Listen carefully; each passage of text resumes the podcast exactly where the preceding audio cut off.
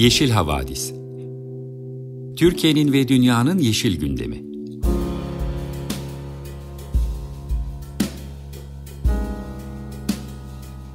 Hazırlayan ve sunanlar Demet Yaman Er, Savaş Çömlek, Dilan Altın Makas, Sare Abit ve Tansu Yeşilkır.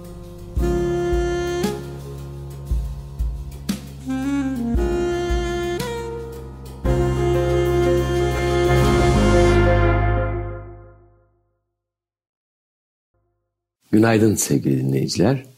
Açık Radyo 95.0 Yeşil Havadis programı dinliyorsunuz. Kendi adıma konuşursam sonbaharın tadına henüz varamadım ama kışı da özlemeye başladığımı itiraf edeyim.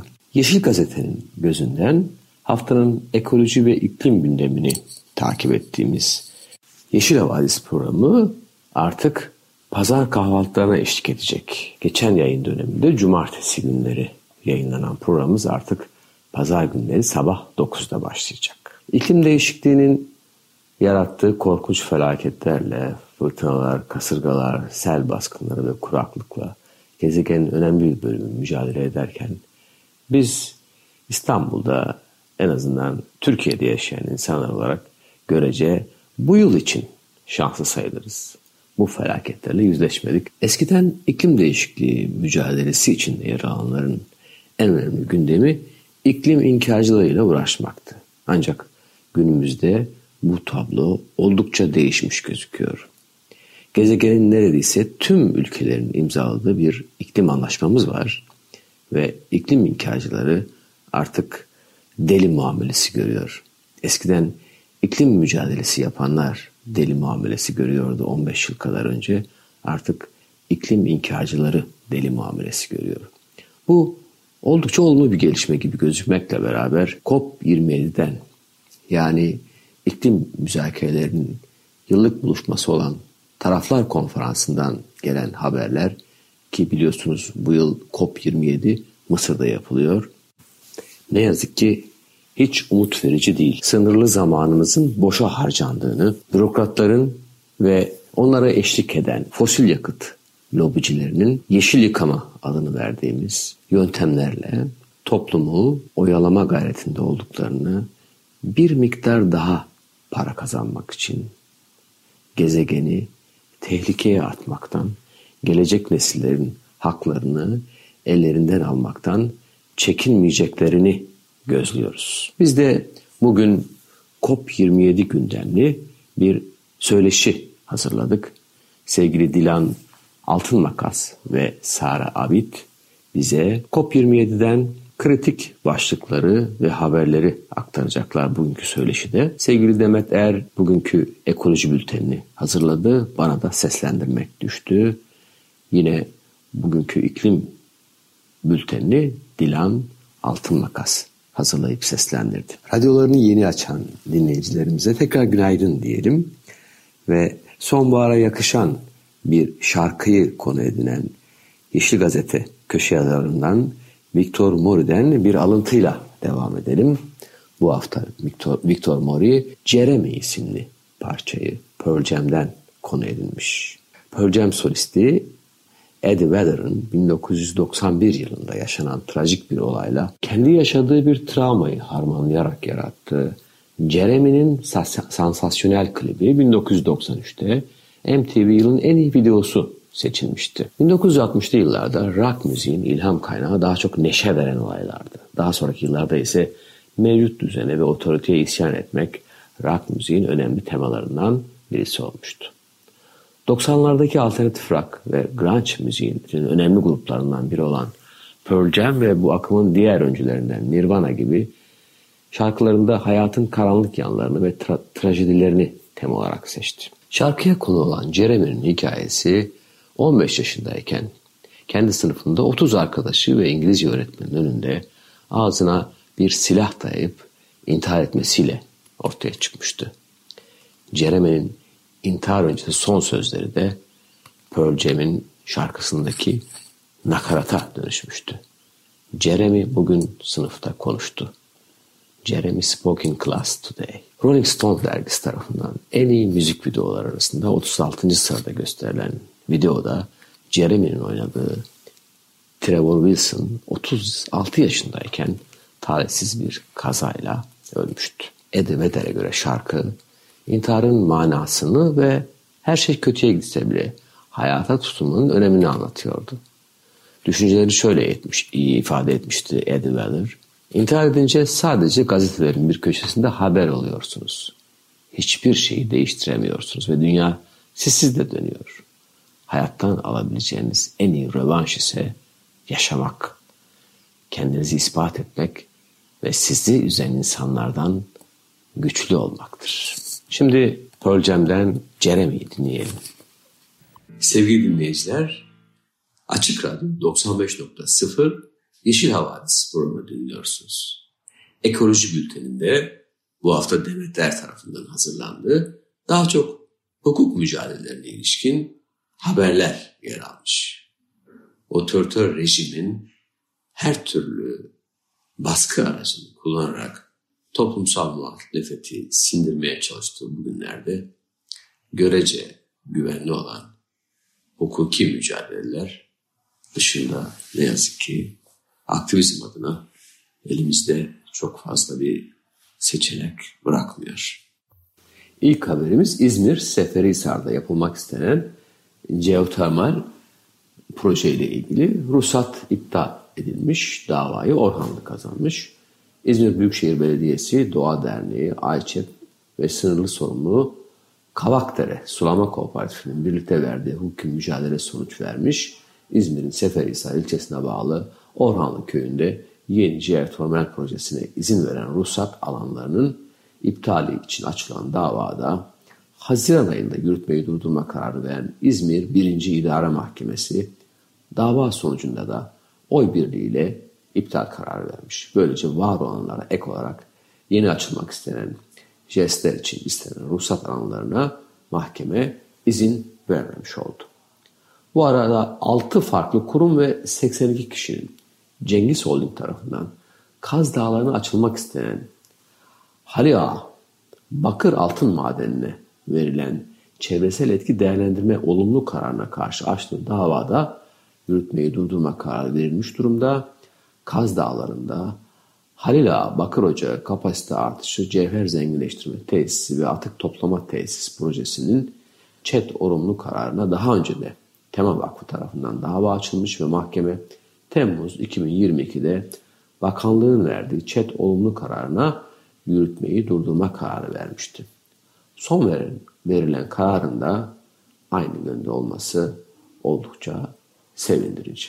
Çünkü dava öncesi yapılan açıklamada Cengiz Holding'in 2019 yılında Kanadalı Liberty Gold'dan 55 milyon dolara devraldığı projenin işletme ruhsat alanına yaklaşık 5166 hektar yani 51.666 dönüm olduğu belirtilmişti.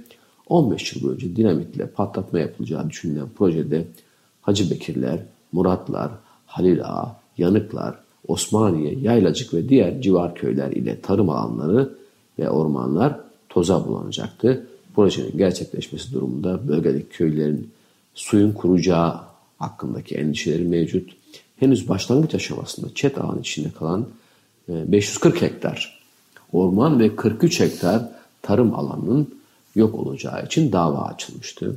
Proje için köylerin tarlalarının kamulaştırma tehdidiyle tebligat gönderilerek ellerinden alınmaya çalışıldığı duyurulmuştu. Yine iklim aktivistlerince dün tarım alanları ve su kaynaklarının siyanür, sülfürik asit, arsenik ve diğer kimyasallar ve ağır metallerle kirletileceği için projeye karşı çıkıyorlar. Bu nedenle mahkemede verilen yürütmenin durdurulması kararı da umut verici bir gelişme olarak haftanın konuları arasında yerini almış gözüküyor. İkinci haberimiz Sivas'tan. Ee, yine bir millet bahçesi açılma hikayesi. Sivas Numune Hastanesi'nin yerine yapılacak millet bahçesinin maliyeti 133 milyon TL'ymiş. Buna karşın sivil toplum kuruluşları da hastane binasının tarihi vasfı nedeniyle korunması gerektiğini iddia etmişler. AKP'li Cumhurbaşkanı Recep Tayyip Erdoğan'ın yatıp yuvalanacaksınız sözleriyle 2018'de seçim vaadi olarak duyurduğu millet bahçeleri için yapılan harcamalara bir yenisi daha eklenmiş bu vesileyle. Numune Hastanesi'nin yerleşkesine millet yapılması projesinde toplam 57 bin metrekarelik alan yer alıyor. Bir gün gazetesinden Mustafa Bildirici'nin aktardığına göre AKP'li Hilmi Bilgin İdaresi'ndeki Sivas Belediyesi 28 Eylül'de Millet Bahçesi ve Kapalı Otopark yapım işini ihale etmiş. Dolayısıyla da süreç başlamış. Belediyenin toplam maliyeti 133 milyon lira olacakmış. Aynı zamanda 27 Haziran Öğretmenler Parkı ile Eski Numune Hastanesi'nin yerleşkesi birleştirilecekmiş. Bölgeye bir de otopark açılması planlanmış. Üçüncü haberimiz bir e, bilimsel çalışmayla ilgili, bir araştırmayla ilgili.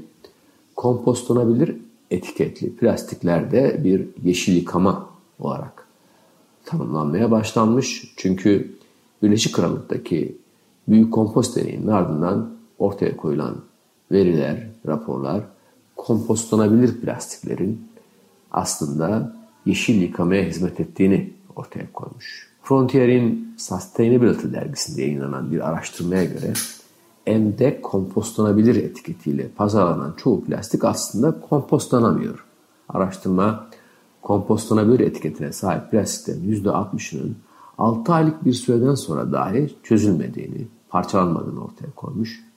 Guardian'dan Pelbe Watson'ın aktardığına göre araştırmacılar insanların tahminen %10'unun evde etkili bir şekilde kompost yapabileceğini ancak nüfusun geri kalan %90'ı için kompostlanabilir plastiklerin bertaraf edileceğini, en iyi yerin atacakları ve yavaş yavaş parçalanıp metan salacakları katı atık sahaları olduğunu söylüyor. Çalışma, kompostlanabilir plastiklerin gıda atıkları arasında kalması durumunda gıdayı kirleteceğini, geri dönüşüm sürecini engelleyeceğini de ortaya koyuyor. Araştırma önerdiği tek çözüm ise daha az plastik kullanmak. Sevgili dinleyiciler, süremizin dolması nedeniyle ekoloji bültenine ara vermek zorundayız. İklim bültenine başlamadan önce bir müzik arası verelim. Yine Pearl Jam dinleyelim. Black. Herkese merhaba, güzel pazarlar ve iyi sabahlar öncelikle. Ben Dilan Altınmakas. Bugün sizlere bu haftanın iklim bültenini ben sunuyor olacağım. Bu haftanın iklim haberlerini derlemek çok kolay oldu diyemem. Bildiğiniz üzere şu anda Mısır'da COP27 gerçekleşiyor. Hatta son demleri. O sebeple de yeşil gündem oldukça yoğun. Zaten biz de önümüzdeki haftalarda COP27 özelindeki haberlere, söyleşilere daha çok yer veriyor olacağız. Ama ondan öncesinde ben bu haftanın öne çıkan haber başlıklarını paylaşmak istiyorum sizinle. İlk haberimizin başlığı şu şekilde. Önlem almak da yetmeyecek. Dünya mirası buzulların üçte biri 30 yıl içinde yok olacak. Birleşmiş Milletler'in yeni bir raporuna göre dünyada buzulların büyük bir kısmı 2050 yılına kadar iklim krizinin etkileriyle yok olacak. UNESCO raporu Dünya Mirası listesi bölgelerindeki buzulların üçte birinin önümüzdeki 30 yıl içinde eriyerek yok olacağını öngörüyor. Uydu görüntülerini inceleyerek tespitlerde bulunan araştırmacılar bu buzulların iklim değişikliğiyle mücadele kapsamında atılan adımlara rağmen erimekten kurtulamayacağını belirtti. Geri kalan buzulların kurtarılabilmesi için ise küresel ısınmanın 1,5 dereceyle sınırlandırılması şart. Buz bilimci Profesör Duncan Quincy, dünyanın birçok yerinde çok sayıda insanın yaşamları için buzullardan gelen su kaynaklarına ihtiyaç duyduğunu, buzulların erimesiyle kuraklığın artabileceğini söylüyor. Quincy aynı zamanda bu insanlar su kaynaklarını tarımda da kullandığı için kuraklığın kıtlığa sebep olabileceğini de belirtiyor. Umuyoruz ki konferans bitiminde daha da geç olmadan daha hızlı adımların atılmaya başlandığını görebiliriz. Ümidimiz bu yönde. İkinci haber başlığımız şu şekilde. Fosil yakıt kullanımı en çok Afrika'yı vuruyor. İklim krizi meselesi bir adaletsizlik meselesi. Dünya liderleri Mısır'daki BM zirvesinde iklim eylemi üzerine konuşmalarını sürdürürken Christian tarafından gerçekleştirilen bir çalışma fosil yakıtların mevcut oranda kullanımına devam edilmesi durumunda fosil yakıt tüketiminin Afrika ülkelerinin ekonomisi üzerinde büyük bir etkisi olacağını ortaya koydu.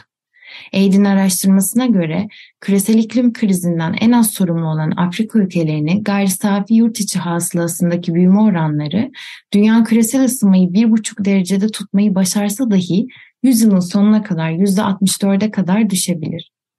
54 Afrika ülkesi dünya nüfusunun %15'ini oluşturuyor ancak gezegeni ısıtan karbondioksitin %4'ünden daha azının sorumlusu bu ülkeler. Ancak Çin bu sorumlulukta %27'lik bir paya sahip. Amerika Birleşik Devletleri karbon emisyonlarının %15'ine ve Avrupa Birliği ülkeleri de %17'sine sebebiyet veriyor. Ancak bu verilere rağmen yükselen deniz seviyesi ve eriyen buzulların yanı sıra kuraklık, orman yangınları, sel ve sıcak dalgaları gibi giderek düzensiz ve yıkıcı hale gelen aşırı hava olaylarından en çok etkilenen kıta da yine tahmin edebileceğiniz üzere Afrika. İklim Düşünce Kuruluşu PowerShift Afrika'nın direktörü Muhammed Edo şunları söyledi. Küresel ısınmayı bir buçuk dereceyle sınırlasak bile Afrika ülkelerinin acı verici ekonomik zararı uğraması iklim krizinin ön saflarında olanlara yardım etmek için bir kayıp ve zarar fonuna ihtiyaç olduğunu gösteriyor. Bu ülkeler sonra en az katkıda bulunan ülkelerdir ancak yine de başkaları tarafından yaratılan çok ciddi ekonomik sonuçlarla karşı karşıyalar. Bu nedenle iklim değişikliği bir adaletsizlik meselesidir. Üçüncü haberimizin başlığı şu şekilde, petrol ve gaz emisyonları üreticilerin iddia ettiğinden 3 kat daha fazla. Karbondioksit ve küresel ısınmaya neden olan diğer sera gazlarının gerçek seviyelerini kaynağında ölçen Climate Trace, dünyadaki en büyük 50 sera gazı kaynağının yarısının petrol ve gaz sahaları ve üretim tesisleri olduğunu gösteren yeni bir rapor yayınladı. Yeni veriler, dünyanın dört bir yanındaki petrol ve gaz tesislerinden kaynaklanan sera gaz emisyonlarının üreticilerinin iddia ettiğinden yaklaşık 3 kat daha yüksek olduğunu gösteriyor. Karbondioksitten yaklaşık 80 kat daha güçlü bir sera gazı olan metanın atmosferik seviyeleri son yıllarda kayda değer şekilde yükseliyor. Ancak firmaların ve ülkelerin bildirdiği gaz emisyonları gerçek salımlardan çok daha düşük. Climate Trace, dünyadaki emisyon kaynaklarının net bir resmini oluşturmak için yapay zeka kullanarak uydulardan, uzak sensörlerden ve diğer kaynaklardan elde edilen kanıtları kullanıyor. Grubun veri tabanı Paris Anlaşması'na taraf olan tüm ülkeler için 2015'ten 2021'e kadar emisyon bilgileri sağlıyor. Bu ülkelerden hiçbiri henüz 2021 için sera gazlarının tam bir hesabını vermeye sunamadı ve 52 ülke son 10 yılı kapsayan herhangi bir emisyon envanteri sağlamadı. Bu pazar sabahında size çok güzel haberler sunamadım ancak yine de belki güzel bir müzikle biraz bu havayı dağıtabiliriz. Şimdi sizlerle La Boheme. Herkese merhaba. Umarım güzel bir pazar günü olur hepimiz için. Ee, bugün e, aslında 6-18 Kasım tarihleri arasında gerçekleşecek 27. COP hakkında biraz konuşmak istiyorum. E, ama bunun için de öncelikle biraz e, COP nedir ve aslında geçmişte neler oldu çok kısa bundan bahsetmek istiyorum. Yaklaşık 30 yıldır Birleşmiş Milletler dünyadaki hemen hemen her ülkeyi taraflar konferansı yani Conferences of Parties anlamına gelen COP olarak adlandırılan küresel iklim zirveleri için bir araya getiriyor. Ancak bu süre zarfında iklim değişikliği yan bir sorun olmaktan küresel bir önceliğe dönüştü. Şu ana kadar gerçekleşen görüşmelerde önemler önemli adımlar atılmadı mı? Tabii ki atıldı. Bunlardan biri de Paris'te 2015 yılında gerçekleşen 21. COP'tu. Bu görüşmeler sırasında ilk defa çok önemli bir şey oldu. Her ülke küresel ısınmayı 2 derecenin çok altında sınırlamak yani aslında 1,5 derece sınırında tutmak, değişen iklimin etkilerine uyum sağlamak ve bu hedeflere ulaşmak için para sağlamayı ve bunun için de birlikte çalışmayı kabul etti. Bu adım gerçekten önemliydi. Çünkü artık e, geri dönüşünün gittikçe zorlaştığı hani iklim krizinde e, tüm ülkelerin birlikte bir adım atıyor ve taahhüt veriyor olması e, gerçekten önemli. E, böylece Paris Anlaşması doğdu. Bir buçuk dereceyi hedefleme taahhüdü önemlidir. Çünkü bir dereceye kadar ısınmanın her fraksiyonu daha fazla can kaybına ve geçim kaynaklarına zarar görmesine neden olacaktır. Paris Anlaşması uyarınca ülkeler ulusal olarak belirlenmiş katkılar olarak bilinen emisyonlarını ne kadar azaltacaklarını belirleyen ulusal planları öne sürmeyi taahhüt ettiler. Geçtiğimiz hafta da dünyanın dört bir tarafında 120'den fazla lider 2022 Birleşmiş Milletler İklim Değişikliği Çerçeve Sözleşmesi Taraflar Konferansı'nın yani COP27'nin gerçekleşeceği Mısır'ın güneyinde yer alan Şarm el Şeyh kentine doğru yola çıkmak üzere son hazırlıklarını tamamladı. İklim değişikliğinin en şiddetli etkilerine maruz kalan ve insan hakları ihlalleri nedeniyle de sık sık gündeme gelen Mısır'daki COP27 konferansı 6 Kasım'da böyle bir atmosferde başladı. Konferansın açılışı Birleşmiş Milletler Genel Sekreteri Antonio Guterres'in şu sözleriyle yapıldı. Ayağımız gaz pedalındayken iklim cehennemine giden bir otoyoldayız. Ee, aslında bu senenin temel amaçlarından biri de e, az önce de bahsettiğimiz Paris Anlaşması'nın tam olarak uygulanmasını sağlamak. Bu seneki görüşmeler maalesef yıkıcı sel baskınları ve benzeri görülmemiş ısı dalgaları, şiddetli kuraklıklar ve zorlu fırtınaların görüldüğü bir yılın sonunda gerçekleşiyor. Ee, özellikle iklim haberlerini takip ediyorsanız bu sene e, Afganistan, Hindistan, Pakistan gibi ülkelerde yaşanan iklim felaketlerinde az çok biliyorsunuzdur. E, biliyoruz ki bunların hepsi ortaya çıkan acil durumun açık belirtileri. Şu an dünya çapında milyonlarca insan şiddetli jeopolitik çatışmalar ve gerilimler tarafından ağırlaştırılan enerji, gıda, su ve yaşam maliyeti alanlarındaki eş zamanlı krizlerin etkileriyle karşı karşıya. Bu olumsuz bağlamda bazı ülkeler iklim politikaları noktasında gerekli adımları hala atmamakta, hatta tam tersine fosil yakıt kullanımını ikiye katlamaya başlamışlardır. Ee, taahhütler verildiğini söyledik ama gerçekten de özellikle bu görüşmeler e, sırasında verilen taahhütlerin ne kadar tutulduğu e, ve verilen sözlerin ne kadar esnetildiği e, gerçekten tartışmalı bir konu. E, uygulama için birlikte sloganıyla yola çıkan bu zirvenin e, bu seneki ana gündemlerinden bir tanesi de sera gazı emisyonu azaltım taahhütleri ve iklim krizine uyum politikaları. E, dolayısıyla aslında bu seneki görüşmeler sera gazı emisyonlarını azaltmak için yetersiz önlemler alınması zemininde gerçekleşiyor.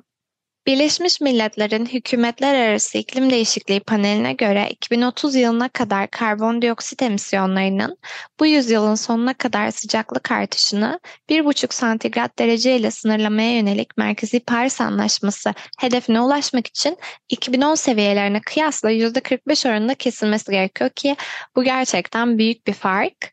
Ee, bu daha sık ve şiddetli kuraklıklar, sıcak hava dalgaları ve yağışlar dahil olmak üzere aslında iklim değişikliğinin kötü etkilerinden kaçınmak için çok önemli. Ee, yani aslında bizim için ve dünya için tabii ki de bir buçuk derece bile e, ısınması kötüyken bir buçuk derecenin üzerine çıkmak gerçekten de e, kötü felaketlere hani yol açabileceği için e, bu görüşmeler sırasında sık sık bu nokta üzerinde e, durulacak e, deniyor. Ee, Birleşmiş Milletler'in iklim değişikliği tarafından COP27 öncesinde yayınlanan bir raporda ülkeler küresel sera gazı emisyonlarının eğrisini aşağı doğru hani bükerken 100 yılın sonuna kadar küresel sıcaklık artışını 1,5 dereceyle sınırlamak için çabalarında yetersiz kaldığını hani görüyoruz. Açılış konuşmasında Birleşmiş Milletler İklim Değişikliği Genel Sekreteri hükümetlerden COP27'de üç kritik alana odaklanmalarını istiyor. Ee, birincisi Paris Anlaşması'nın uygulanmasına ve tabii ki de müzakerelerin artık somut eylemlere dönüştürülmesine yönelik dönüşümsel bir geçiş olması. İkincisi iklim değişikliğinin etkileriyle mücadele etmek için özellikle finansmanı hızlandırırken bir yandan süreç analizi gibi kritik iş akışlarında ilerlemeyi pekiştirmek. Üçüncüsü Birleşmiş Milletler iklim değişikliği süreci boyunca şeffaflık ve hesap verilebilirlik ilkelerin e, ilkelerini karşılanması. Mısır'daki gerçekleşen bu e, aslında zirvede e, merkezde insan e, merkeze insan ihtiyaçlarını koyan bir COP e, var deniyor bir yer bir yandan da. E, dünyanın dikkatini su güvenliği, gıda güvenliği, sağlık ve enerji güvenliği de dahil olmak üzere her yerdeki insanların en temel ihtiyaçlarından bazılarına hitap eden kilit unsurlara odaklamayı amaçlıyor. E, Mısır Dışişleri Bakanı ve COP27 Başkanı Sameh e, şunları söyledi. Bu yıl küresel iklim eyleminin dönüm noktasında olduğu bir zamanda toplanıyoruz. Ülkeler büyüyen mali krizler tarafından zorlanırken pandemi tarafından hırpalanan birçok ülke zar zor toparlandı. Ancak iklim değişikliğinin yol açtığı şiddetli ve tükenmeye neden olan felaketler daha sık hale geliyor. COP27, 2022'de dünyanın birleşmesi ve iklim değişikliğiyle mücadele konusunda hırs ve eylemimizi arttırmak için en üst düzeyde bir araya gelmesi için hani ülkelerin eşsiz bir fırsat yaratıyor. Bir yandan da e, bu görüşmeler sırasında farklı kuruluşlar e, raporlar sunuyor, e, bildiğiniz üzere tartışmalar gerçekleşiyor. E, bu raporlardan aslında bir tanesi bugün de e, biraz ona değinmek istiyorum. E, doğa ve aslında sosyal bilimlerden önde gelen uzmanlar 2021'den bu yana iklim değişikliği hakkında 10 temel içgörü sunmuşlar. Ee, ana odak noktalarından biri iklim değişikliğinin her zamankinden daha sık hale gelen ve şiddetli kuraklık, fırtına ve seller gibi kaçınılmaz etkilerine uyum sağlamak için insanlığın sınırları oldu. Rapor Future Earth, The Earth League ve World Climate Research Program e, uluslararası ağları tarafından başlatıldı. Bilimsel sentez raporunda dünyanın dört bir yanından bilim insanları iklim değişikliğiyle çatışmalar, pandemiler, gıda krizleri ve altta yatan kalkınma zorlukları gibi diğer risk faktörleri arasındaki karmaşık etkileşimleri vurguluyor ve ortaya koyuyor. Bilim insanları iklim değişikliğine uyum sağlama potansiyelinin sınırsız olmadığını söylüyor. Yani biz insanlar olarak iklim değişikliğini belki şu an tolere edebiliyoruz. Belki 1-2 sene, belki 3-4 sene daha ta, e, bunu tolere edebileceğiz. Ama bizim de bir sınırımız var. Tabii ki kıyı topluluklarını sular altında bırakabilen yükselen deniz seviyeleri ve insan vücudu için dayanılmaz olan aşırı sıcaklık uyum sağlama yeteneğimizi zorlayan sınırlara bazı örnekler. Bilim insanları ayrıca fosil yakıtlara bağımlılığın özellikle enerji ve gıda güvenliği için büyük güvenlik açıklarını şiddetlendirdiğini ve gelecekteki kayıp ve hasarı önlemek ve en aza indirmek için iklim değişikliğinin itici güçlerinde derin ve hızlı bir azaltmanın derhal gerekli olduğunu belirtti.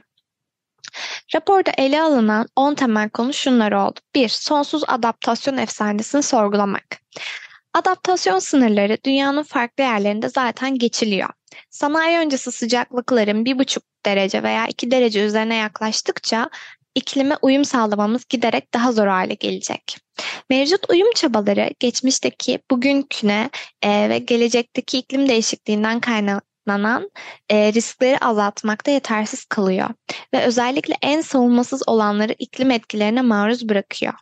İkinci e, maddemiz güvenlik açıkları risk altındaki bölgelerde kümeleniyor. Yaklaşık 1.6 milyar insan hassas noktalarda yaşıyor ve bu sayının 2050 yılına kadar iki katına çıkması bekleniyor.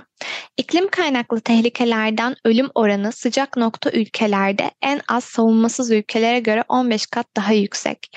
Kırılganlık insan çevre sistemlerindeki yapısal eşitsizliğin bir ürünüdür ve risk altındaki bölgelerde kümelenir. Orta Amerika, Asya ve Orta Doğu'nun bazı kısımlarında ve Sahel, Orta ve Doğu Afrika boyunca e, risk altındaki bu bölgelerdeki topluluklar giderek artan bir şekilde iklim değişikliğine ve iklimle ilgili tehlikelere maruz kalmakta. Bu durum adaptasyon kapasitesinin eşitsizlik, devlet kırılganlığı ve yoksullukla azaldığını göstermektedir. 3. İklim sağlık etkileşimlerinde ufukta görülen yeni tehditler. İklim değişikliğinden kaynaklanan bileşik ve kademeli riskler insan, hayvan ve çevre sağlığını olumsuz yönde etkiliyor.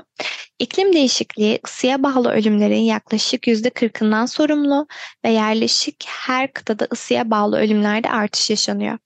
Daha yüksek sıcaklıklar ve kuraklığın birleşimi nedeniyle orman yangınlarının sıklığı artıyor ve kısa ve uzun vadeli fiziksel ve zihinsel sağlık etkileri getiriyor.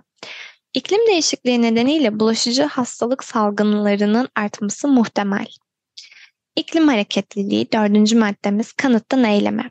İklim değişikliğine bağlı yavaş etkiler ve aşırı hava olaylarının artan sıklığı ve yoğunluğu nedeniyle gönülsüz göç ve yerinden edilme giderek daha fazla meydana geliyor.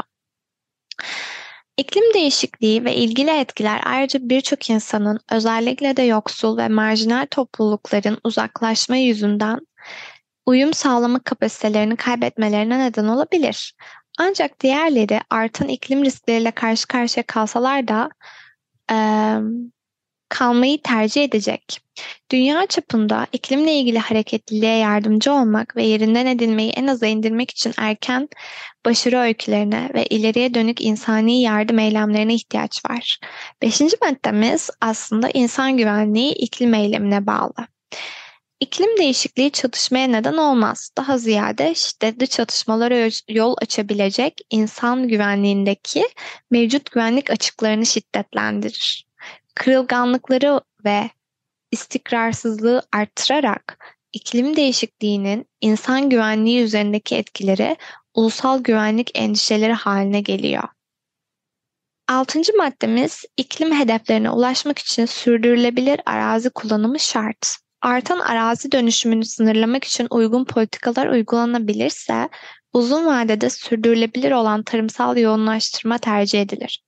Artan verim ve sistem entegrasyonu yoluyla gıda üretimini artırma çabaları olumsuz ekolojik etkileri en aza indirirken gıda güvenliğini sağlamaya da katkıda bulunur. Entegre arazi yönetimi insanlara ve çevreye fayda sağlarken iklim çözümleri sağlayabilir. Yedinci maddemiz özel sürdürülebilir finans uygulamaları geçişleri hızlandırmakta başarısız oluyor. Finansal paylar özellikle iklim etkilerinin ağır olduğu ekonomik sektörlerde net sıfır sağlamak için önemli. Burada net sıfırdan kastımız da e, aslında karbon emisyonundan bahsediyoruz. Ancak özel sektör sürdürülebilir finans uygulamaları iklim hedeflerine ulaşmak için gereken derin ve hızlı dönüşümleri henüz sağlamıyor. 8. Kayıp ve hasar. Acil bir gezegen zorunluluğu. Kayıplar ve hasarlar hali hazırda meydana gelmekte ve mevcut gidişatta önemli ölçüde artacağı beklenmekte. Ancak hızlı azaltma ve etkili adaptasyon bunların birçoğunu yine de önleyebilir. Birçok kayıp ve zarar parasal olarak hesaplanabilirken daha iyi anlaşılması ve muhasebeleştirilmesi gereken ekonomik olmayan kayıp ve zararlar da vardır. Kayıp ve hasarlara koordineli küresel bir politika yanıtı acilen gereklidir. E, dokuzuncu maddemiz iklime dayanıklı kalkınma için kapsayıcı karar alma süreçleri. İklime dayanıklı kalkınma politikacıların ve politika yapıcıların resmi karar alma süreçlerinin ötesine geçen toplumsal seçimler üzerine kurulu. Her türlü karar verme sürecinde kapsayıcı ve güçlendirici olmanın daha iyi ve daha adil iklim sonuçlarına yol açtığı görülmüştür. Ee, 10. ve artık hani son maddemizde yapısal engelleri ve sürdürülemez kalıplaşmaları yıkmak. Azaltma stratejileri sıcaklık artışını 2 derecenin altında sınırlamak için hala yetersiz kalmakta. Gayri safi yurt içi hasıla büyümesi ve refahiyle ölçülen sosyal ilerleme sera gazı emisyonlarının başlıca itici güçleri arasında yer almakta ve iklim değişikliğinin azaltılmasının önünde önemli bir engel olan kaynak yoğun ekonomiyi kökleştirmektedir. Statü tüketimine yönelik davranış normları, sürekli artan üretime odaklanan iş modelleri, zayıf veya belirsiz iklim politikaları ve hatta fosil yakıt endüstrilerinin yararına olan doğrudan şiddet kullanımı gibi bu siyasi ve ekonomik sistem içindeki kazanılmış menfaatler sürdürülemez kalıpları sağlamlaştırıyor. Bu maddemizle birlikte aslında COP27'de e, bilim insanlarının e, derlediği bu 10 maddeyi de e, sizinle paylaşmış oldum. E, daha sonrasında e, COP27'de gelişmeler oldukça size haberleri sunuyor olacağız. E, tekrar çok güzel bir hafta sonu dilerim. E, bir sonraki programda görüşmek üzere.